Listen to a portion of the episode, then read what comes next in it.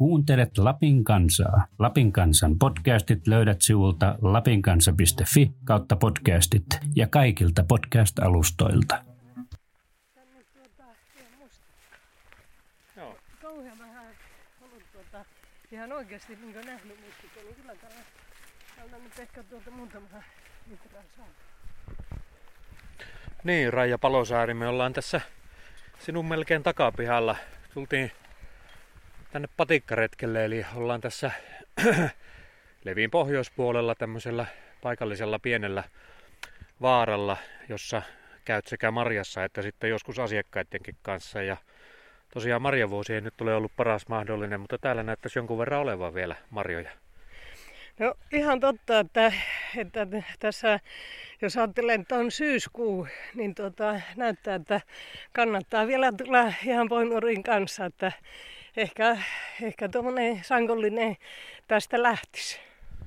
Oleks sie kuinka kova marjastaja? Olen.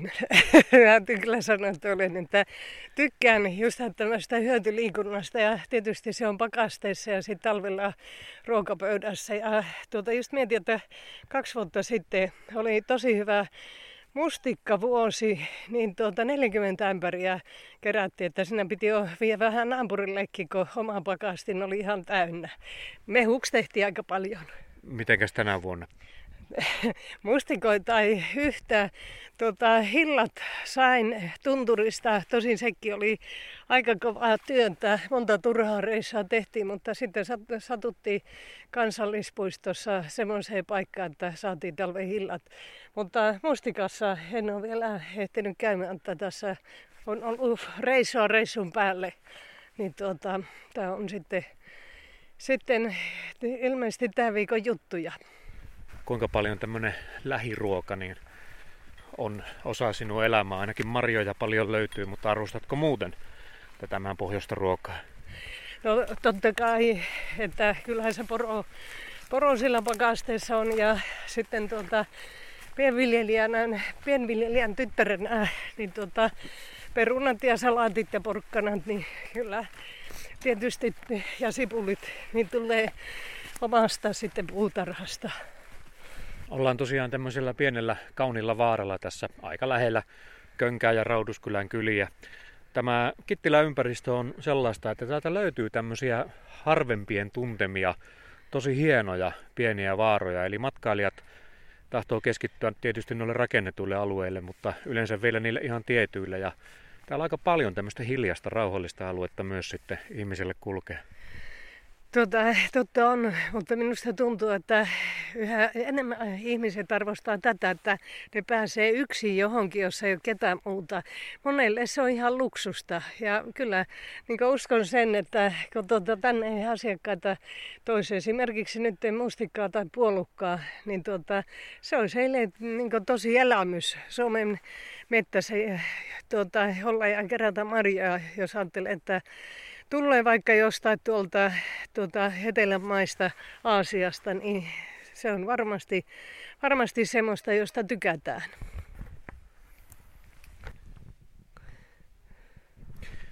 Sinut tunnetaan, Raija, aika monesta yhteydestä, eli olet yrittäjä, sinulla on luontoelämyspalveluihin keskittyvä yritys, sitten olet aikaisemmin ollut täällä Kittilässä seurakunnan nuoriso-ohjaajana ja vastaavissa töissä myös muualla ja sitten olet ollut myös kunnalla etsivässä nuorisotyössä ja sitten, sitten sinut tunnetaan myös intohimoisena vaeltajana. Eli sen lisäksi, että yrityksen puolesta järjestät vaelluksia, niin olet itse valtavan paljon vaeltanut. Miten näin paljon asioita mahtuu yhden ihmisen elämään? Jaa, no tuota, Kyllä tietysti nuorisotyö, jota pidetään tämmöisenä vaikeana ammattina, koska se on semmoista kasvatustyötä. Ja sitten toisaalta se, että pääsee luontoon ihanien asiakkaiden kanssa, josta itsekin nauttii, niin ne tuota erittäin hyvin niin sopii yhteen. Ja sitten toi vaeltaminen, ensimmäinen vaellus, jonka tein, niin kyllä siinä heti purastoi vaellusinto. Ja tässä on niin miettinyt sitä, että viimeisessä työssä, joka oli Kittilän kunnassa etsivän työ, niin siellä niin haaveiltiin sitä, että kaikkien nämä, jotka ovat niin vaarassa koko tästä yhteiskunnasta syrjäytyä, niin kuin me saataisiin kuukaudeksi ne tänne erämaahan. Ja täällä tehtäisiin ihan perusasioita, koitettaisiin selvitä hengissä, niin me tuotaisiin tämmöisiä terveitä nuoria takaisin, ja, jotka sitten voisivat palvella, palvella tätä yhteiskuntaa, että tämä muun muassa tuota, selviytyi, se on näkynyt, miten sinne on kaveri tullut, joka on pelännyt tuota, varmaan kärpästäkin. Ja kun siellä 40 päivää on, niin se on täysin eri ihminen. Niin nämä ovat niitä, joista on jo tota, tosi nuorena nähnyt, että miten paljon se vaikuttaa ihmiseen, kun lähdetään vaikka vain viikoksi tota, herämaahan. Mutta mitä pitempään siellä on, sen parempi, että sen paremmat tulokset. Seikkailukasvatuksesta alettiin puhua joskus 90-luvulla, 2000-luvulla. Mutta se oikeastaan veit nuoria seikkailukasvatuksen pari jo paljon aikaisemmin, eli olet vienyt vaeltamaan seurakunnan nuoria jo, jo hieman ennen sitä. Milloin se kaikki alkoi? No kyllä se alkoi vuonna 77.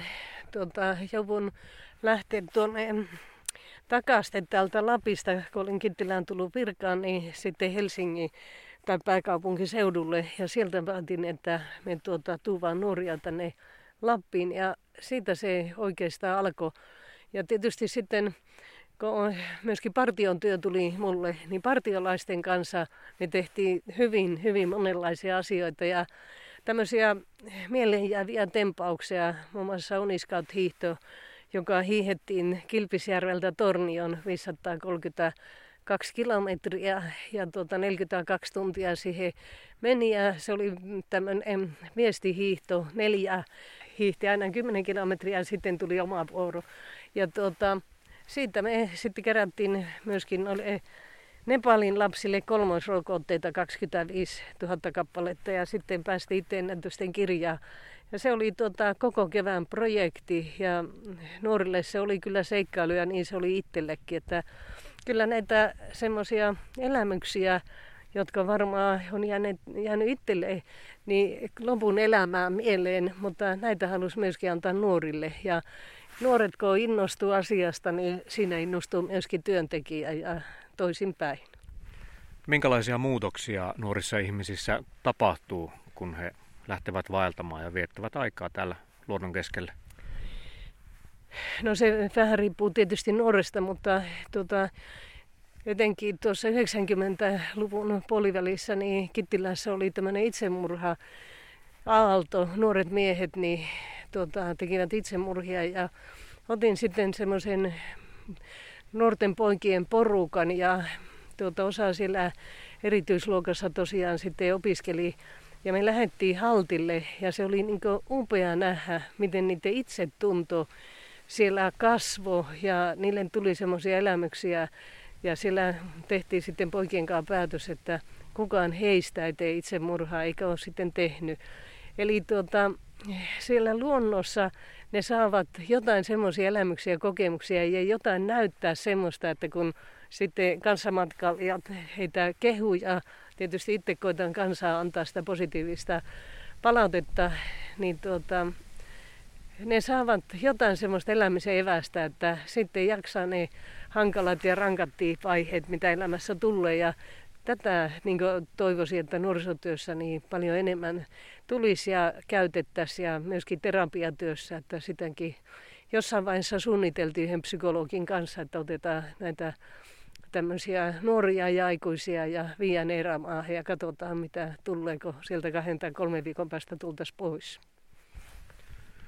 Kaunis luonto, niin se jotenkin ihmistä vapauttaa, että niin tämmöiset pienet neuroosit, niin ne kyllä tuota, sillä häviää. Ja sitten kun huomaa, että tämmöinen sisäinen ahdistus helpottaa ja tulee semmoinen vapautumisen tunne, niin kyllä se tuota, on semmoisia kokemuksia, että niitä ei helposti lääkkeellä saa, että sen antaa luonto.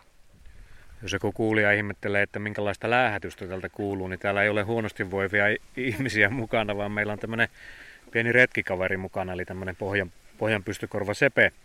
Se tykkää tässä meidän jutteluita kuunnella ja välillä käy tuolla aina tutkimassa. Hajuja näyttää löytyvän.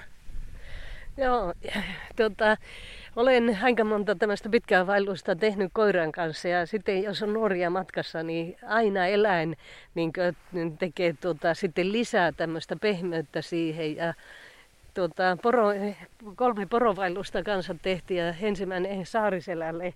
Meillä oli vaellusripari ja se oli kyllä ihana, miten se poro, joka oli samaistunut ihmisiin ja nämä nuoret, niin miten ne toisistaan tykkäsivät ja ja tuota, kyllä eläin on yksi tuota, hienompia kaveria luonnossa, että se eläin sekä ihminen nauttii.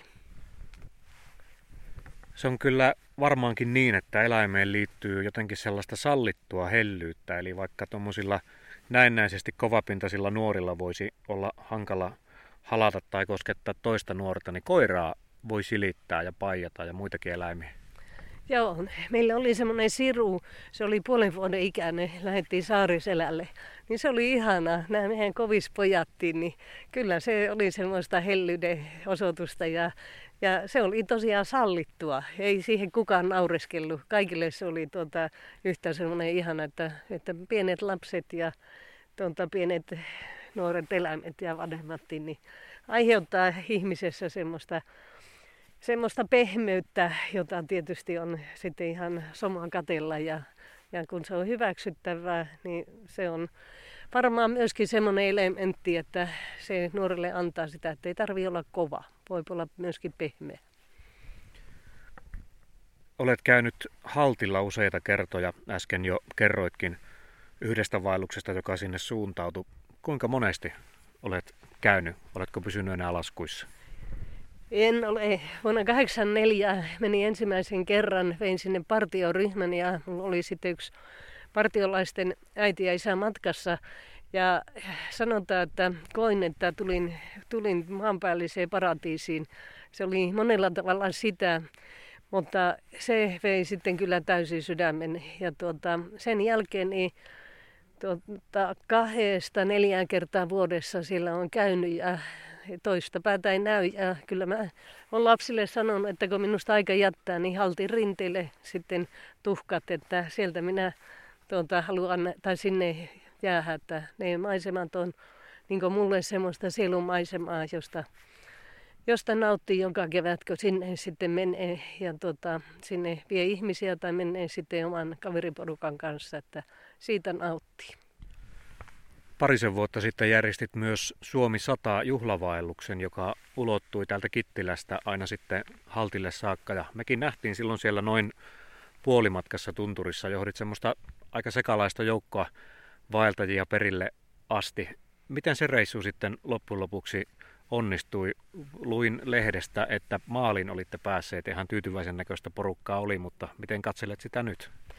No kyllä mä katselen erittäin hyvänä muistona. Eli tuota, helmikuussa silloin satoi vettä ja näytti, että lumet sullaa, niin mulle yksi kaveri sanoi, että tuota, toi sun juttu ei tule ikinä onnistumaan, että sä pääset leviltä haltille hiihtää. Ja mä hänelle sitten siinä naureskelle sanoin, että kuule, että silloin aurinko paistaa pilvettömältä taivalta, hanget kantaa ja jos on työn, tuulta, niin se on myötä, myötätuulta. Ja nämä ihan kirjaimellisesti tapahtui, että kun lähettiin leviltä, aurinko paisto tosi upeasti, ei tuulu, oltiin levin päällä. Pidettiin avajaiset ja läksiäiset siitä taipaleelle ja koko matkan ajan niin tuota, meillä oli todella upeat säät. Ainoa tietysti oli se, että 25 asteen pakkasesta oli tuota vähän yöllä tulla sitten tuota pihan perälle, että se oli ainoa se, että siellä tosiaan oli kylmä, mutta kun haltille päästiin, äh, halti, haltin päällä, niin oli täysin pläkki. Aurinko paistoi pilventömältä taivalta. Me itkettiin ja naurettiin ja laulettiin ja se oli uskomaton tunne siellä, että mikä koittiin ja koko se matka niin en, tai multa kysyttiin sen jälkeen, että teetkö toisen kerran, että en. Että se oli niin täydellinen ja semmoista ei enää ikinä varmaan tulisi. Se joukko oli tosiaan moninaista. Siinä oli hyvin kokeneita vaeltajia sulla mukana ja sitten oli vähän vähemmän kulkeneita ihmisiä. Matka oli pitkä ja haastava. Millaista tuommoisen porukan johtaminen on? Se vaatii aika määrätietoisiakin otteita ilmeisesti aina välillä. No kyllä sekin pitää paikkansa, että, että kyllä sinä määräysvalta pitää itsellään pitää tiukasti, koska muuten se tuota, sitten lävähtää, koska ihmiset kun väsyy, niin siellä alkaa sitten pian vähän tulla sitä jollakin, joillakin sitä pomon taipumusta, mutta sanotaan, että kyllä se oli meillä hyvin harvassa. Ja kyllähän tosiaan, jos ajattelee, että meille lähti henkilö, joka ei ollut ikinä hiihtänyt, oli hyvän kuntoinen ulkolainen nainen kolmissakympissä ja tuota, hän oppi hiihtämään tuota, tämän Levin ja Hetan välillä ja tuota, pääsi haltille saakka ja kyllä siellä tosiaan oli näitä ensikertalaisia, mutta oli mukana sitten tämmöinen Kaisa, joka oli minun kanssa ensimmäisen kerran silloin, kun haltille menin 84. Ja nyt sitten tuli toisen kerran ja tuota, kavereittensa kanssa ja oli upea kokemus, että ei näitä kokemuksia kyllä vaihtaisi pois, että iso riski siinä oli ja kyllä se kevät oli tuota, aika monta aamuyötä miettiä ja valvoa, että mihin tässä on taas ryhtynyt, mutta sitten kun sen on tehnyt, niin kyllä siitä jää onnellinen ja tyytyväinen mieli. Ja Suomi 100 oli semmoinen juhlavuosi, että, että niiden, niiden veteraanien takia, jotka tämän Suomen on tietysti meille taistelleet, niin niiden takia sitä halusi tehdä, että siellä taistelussa minulla setä on kuollut ja isä haavoittunut, niin kyllä sitä ajattelin, että kiitos heille, että ovat sen tehneet ja me saadaan täällä hiihellä vapaassa isänmaassa. Kun olet paljon kulkenut siellä Käsivarren seudulla ja Haltilla, niin olet tavannut tietysti sitten paikallisia ja on syntynyt hyviä ystävyyssuhteita tässä vuosikymmenten aikana. Ja olet myös porosaamelaisten kanssa tehnyt ihan näihin retkiinkin liittyvää yhteistyötä, e- erityisesti Raittijärven Juusojen kanssa. Kerro vähän siitä historiasta. Olin nähnyt miesporukan tuolla virroilta, jotka lähtivät tuota, tai olivat siellä potkureilla. Ja tuota, mä seurasin sitä viikon ja päätin, että tuota, seuraavana vuonna sitten me lähdetään naisporukalla potkureilla. Ja saatiin Esla siihen sitten tuota, meille sponsoreiksi kymmenen punaista potkuria lähti seuraavana vuonna kymmenen semmoista tontun näköistä naista. Ja sitten siellä kun oltiin halti huiputettu ja koettu niitä valtavia tunteita, niin meidät haki Kurun Risto eh, silloiselle rajan kämpälle ja siellä sitten saatiin saunaa ja siinä juteltiin, niin sinne tuli sitten Antti Oula Juuso ja hän sitten kertoi, alkoi kertoa tarinoita. Ja niin sitä ilta meni tosi upeasti ja sitten saatiin Antiolla vielä kyllään ja hän teki meille tämmöisen potkukelkkajoijun, joka oli aivan uskomaton. Ja minusta oli upea, kun sitten Antiolla usein kävi meille ja siinä ruuat tai kahvit tarjottiin, miten aina sattui olemaan. Ja hän sitten näitä kertoi näitä Lapin tarinoita ja kerran hän sitten sanoi, että sinä olet minun väärti. Ja minä, minusta tuntui tosi hyvältä ja siinä tutustui sitten Antiolan vaimoon ja tuota, meillä sitten näille ihmisille kerron näitä asioita, mistä Antiolla mullekin on kertonut saamelaisuudesta, siitä hienoudesta, mikä on heidän kulttuurissa ja elämässä. Ja kyllä mulle saamelaiset on hyvin rakkaita tulla Raittijärvellä, että heidän puolestaan tietysti on valmis, valmis niin puhumaan ja, ja tuota, vaikuttamaan, minkä pystyn. Ja koin, että, että he ovat tuota hienoja ystäviä.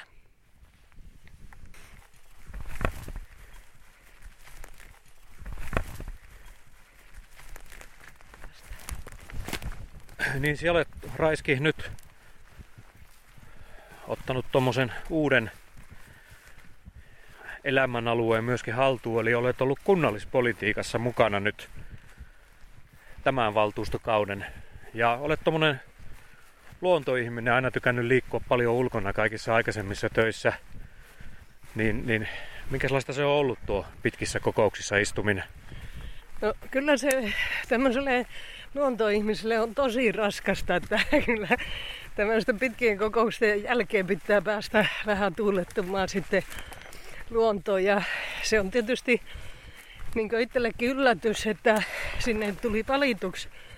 Mulla tähtäimenä oli vapaa sivistyslautakunta ajatteli, että siellä sitten nuorisopuolen asioita olisin hoitamassa, mutta niin sinne kävi, että sitten joutui sinne valtuustoon ja nyt on sitten ollut kunnanhallituksessakin, mutta on kyllä sanonut, että mulla puuttuu kaksi kehdiä että, ja yksi on. Eli kyllä mä niin koin, että minun vahvuudet aina ollut nuorisotyössä, mutta sitten justiinsa tämmöinen bisnesmaailma ja politiikka, niin ne on jotenkin kuitenkin semmoisia, että, että niissä on, mutta tuota, ne ei ole sitä ominta aluetta itselle, että erittäin mielenkiintoista kylläkin, että matkailusta on saanut valtavan paljon, mutta en minä sitä bisnestä kauheasti osannut tehdä.